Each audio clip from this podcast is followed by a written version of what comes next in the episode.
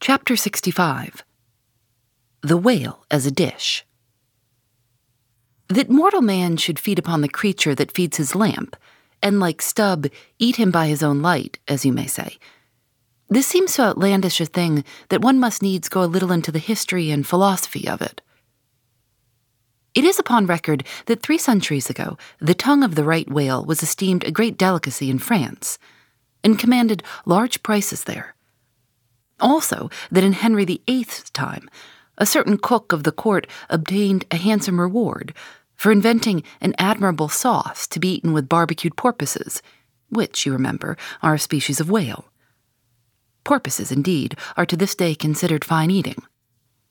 The meat is made into balls about the size of billiard balls, and being well seasoned and spiced, might be taken for turtle balls or veal balls.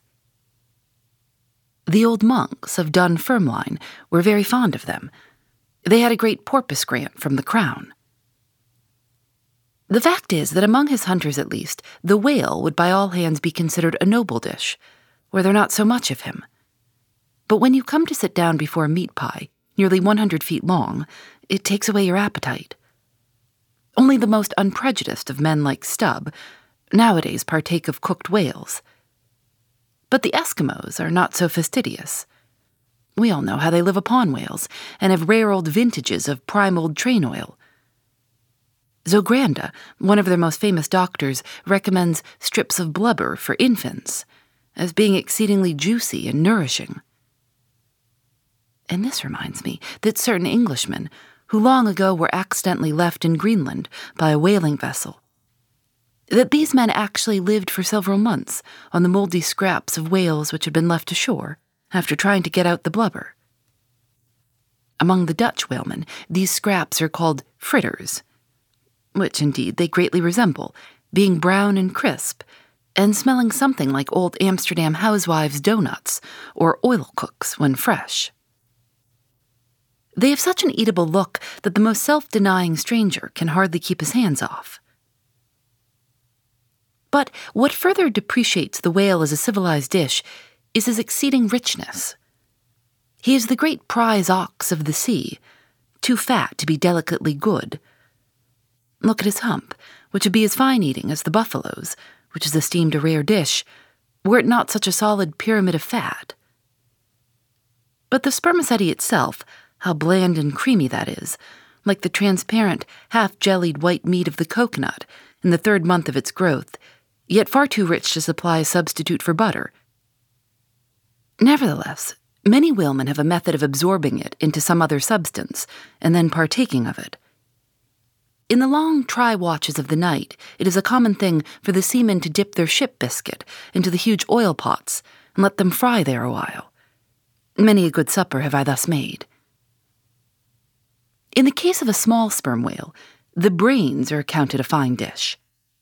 The casket of the skull is broken into with an axe, and the two plump, whitish lobes being withdrawn, precisely resembling two large puddings, they are then mixed with flour and cooked into a most delectable mess, in flavor somewhat resembling calf's head, which is quite a dish among some epicures. And everyone knows that some young bucks among the epicures, by continually dining upon calves' brains, by and by get to have a little brains of their own, so as to be able to tell a calf's head from their own heads. Which indeed requires uncommon discrimination. And that is the reason why a young buck with an intelligent looking calf's head before him is somehow one of the saddest sights you can see. The head looks a sort of reproachfully at him with an et tu brute expression.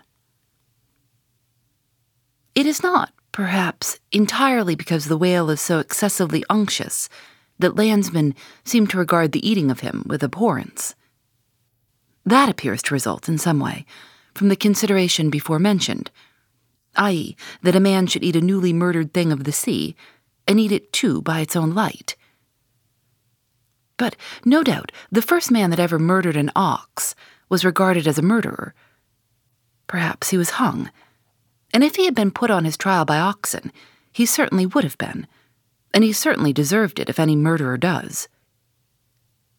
Go to the meat market of a Saturday night and see the crowds of live bipeds staring up at the long rows of dead quadrupeds. does not that sight take a tooth out of the cannibal's jaw?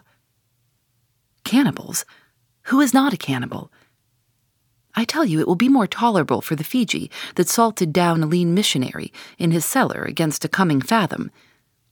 It will be more tolerable for that provident Fiji, I say, in the day of judgment, than for thee, civilized and enlightened gourmand, who nailest geese to the ground and feasted on their bloated livers in thy pate de foie gras.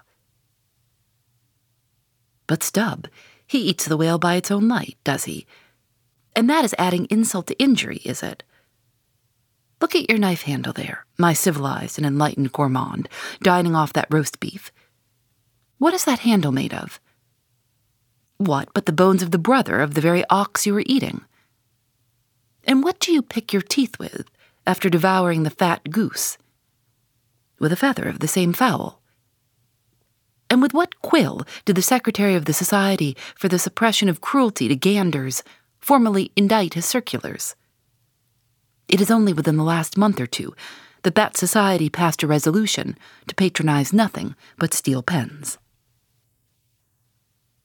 Chapter 66 The Shark Massacre.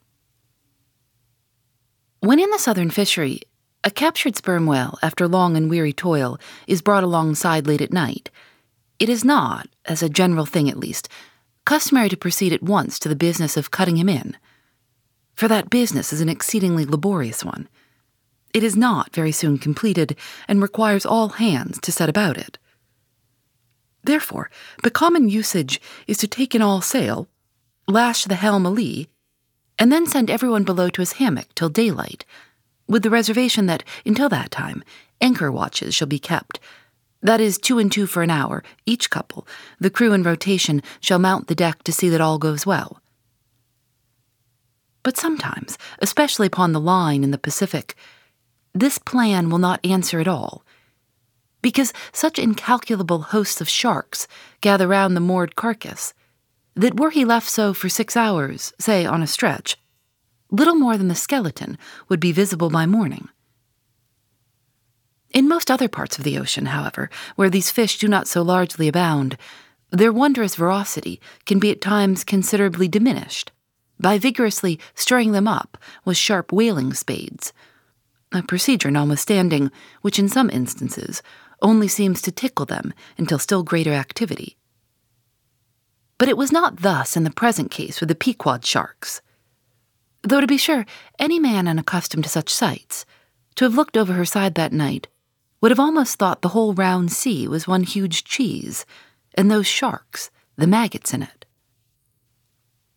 Nevertheless, upon Stubb setting the anchor watch after his supper was concluded, and when accordingly Queequeg and a forecastle seaman came on deck, no small excitement was created among the sharks. For immediately suspending the cutting stages over the side, and lowering three lanterns, so that they cast long gleams of light over the turbid sea, these two mariners, darting their long whaling spades, kept up an incessant murdering of the sharks by striking the keen steel deep into their skulls seemingly their only vital part. But in the foamy confusion of their mixed and struggling hosts, the marksmen could not always hit their mark, and this brought about new revelations of the incredible ferocity of the foe. They viciously snapped, not only at each other's disembowelments, but like flexible bows bent around and bit their own, till those entrails seemed swallowed over and over again by the same mouth to be oppositely voided by the gaping wound. Nor was this all. It was unsafe to meddle with the corpses and ghosts of these creatures. A sort of generic or pantheistic vitality seemed to lurk in their very joints and bones, after what might be called the individual life had departed. Killed and hoisted on deck for the sake of his skin, one of these sharks almost took poor Queequeg's hand off when he tried to shut down the dead lid of his murderous jaw. The whaling spade used for cutting in is made of the very best steel. It is about the bigness of a man's spread hand, and in general shape corresponds to the garden implement after which it is named. Only its sides are perfectly flat, and its upper end considerably narrower than the lower. This weapon is always kept as sharp as possible, and when being used is occasionally honed, just like a razor. In its socket, a stiff pole from 20 to 30 feet long is inserted for a handle. Queequeg no care what god made him shark, said the savage, agonizingly lifting his hand up and down. Whether Fiji god or Nantucket god, but the god that made shark must be one damn Indian. Chapter 67 Cutting In It was a Saturday night, and such a Sabbath as followed. Ex officio professors of Sabbath breaking are all whalemen. The ivory Pequod was turned into what seemed a shamble, every sailor a butcher. He would have thought we were offering up 10,000 red oxen to the sea gods. In the first place, the enormous cutting tackles, among other ponderous things comprising a cluster of blocks, generally painted green, and which no single man can possibly lift.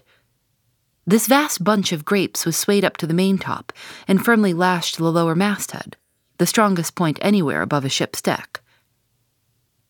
The end of the hawser like rope, winding through these intricacies, was then conducted to the windlass, and the huge lower block of the tackles was swung over the whale to this block, the great blubber hook, weighing some 100 pounds, was attached.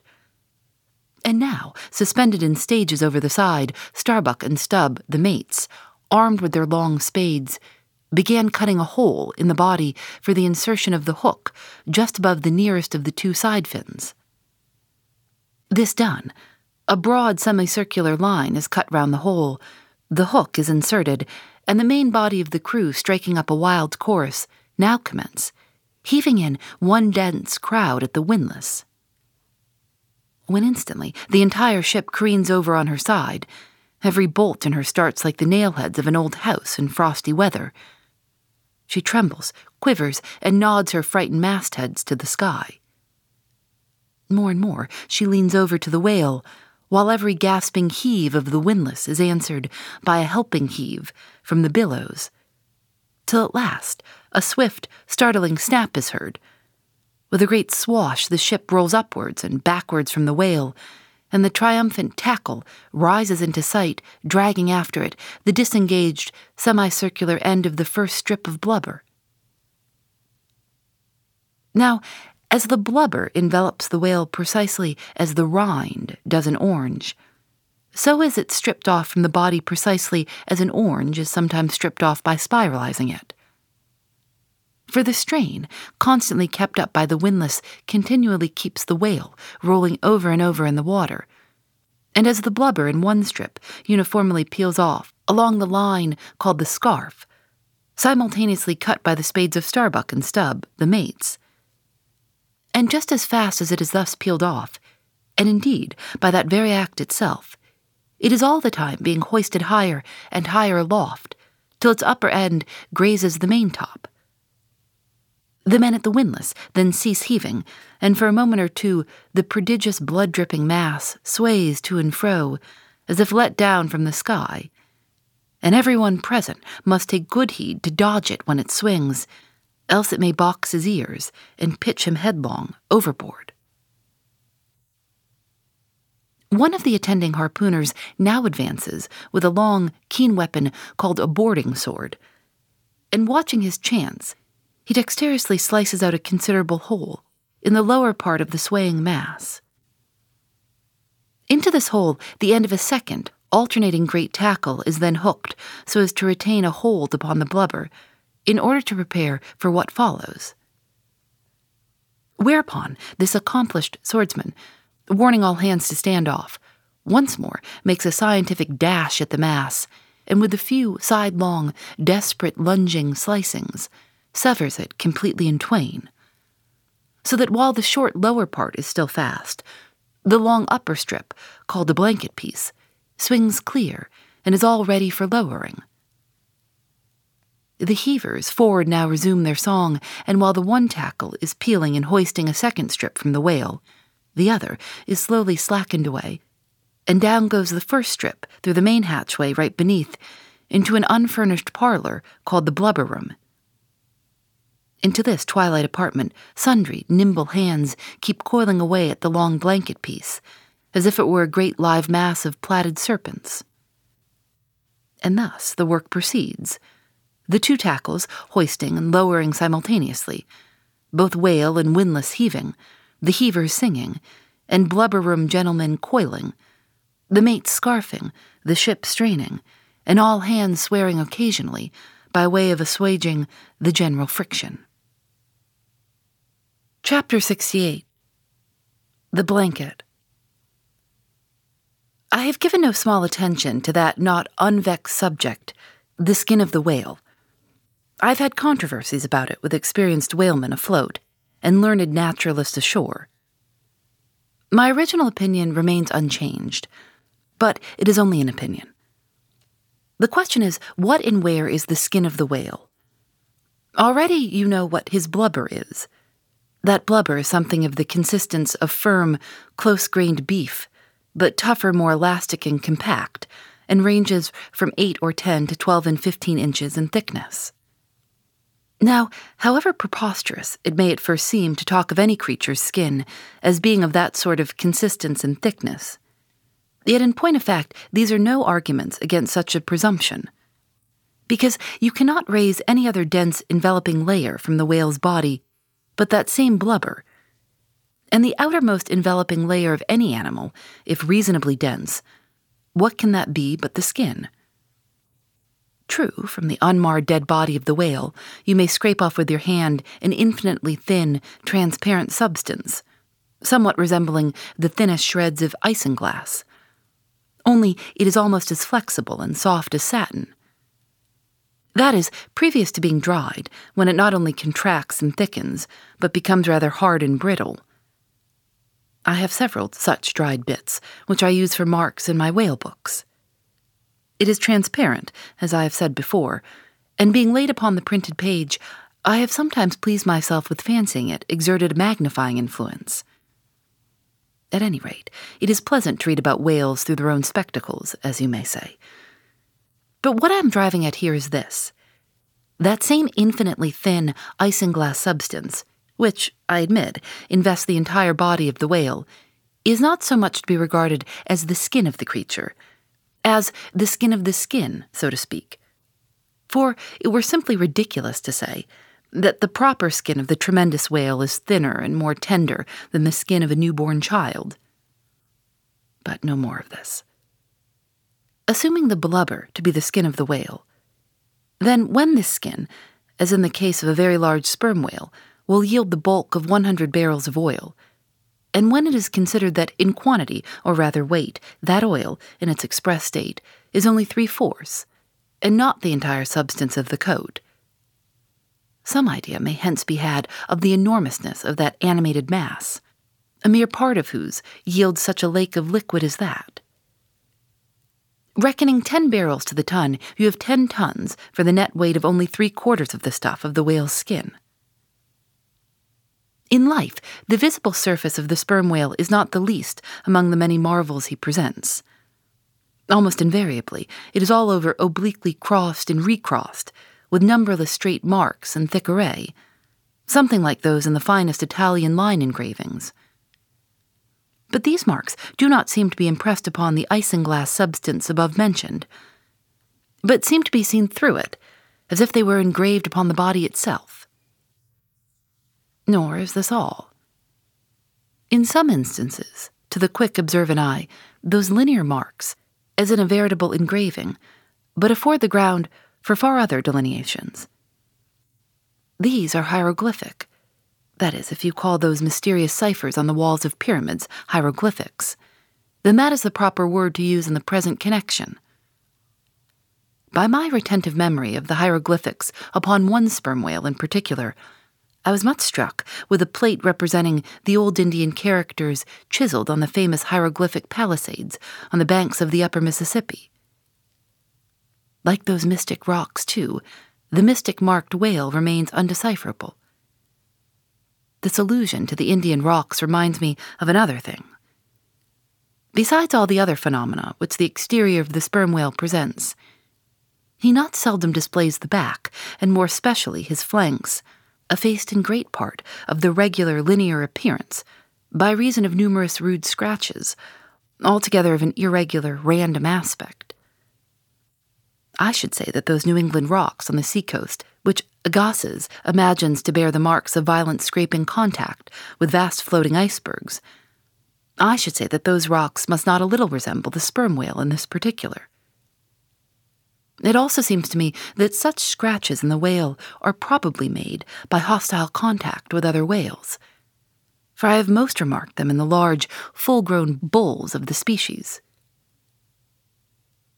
A word or two more considering this matter of the skin or blubber of the whale. It has already been said that it is stripped from him in long pieces, called blanket pieces. Like most sea terms, this one is very happy and significant for the whale is indeed wrapped in his blubber, as in a real blanket or counterpane, or still better, an Indian poncho slipped over his head and skirting his extremity. It is by reason of this cozy blanketing of his body that the whale is enabled to keep himself comfortable in all weathers, in all seas, times, and tides.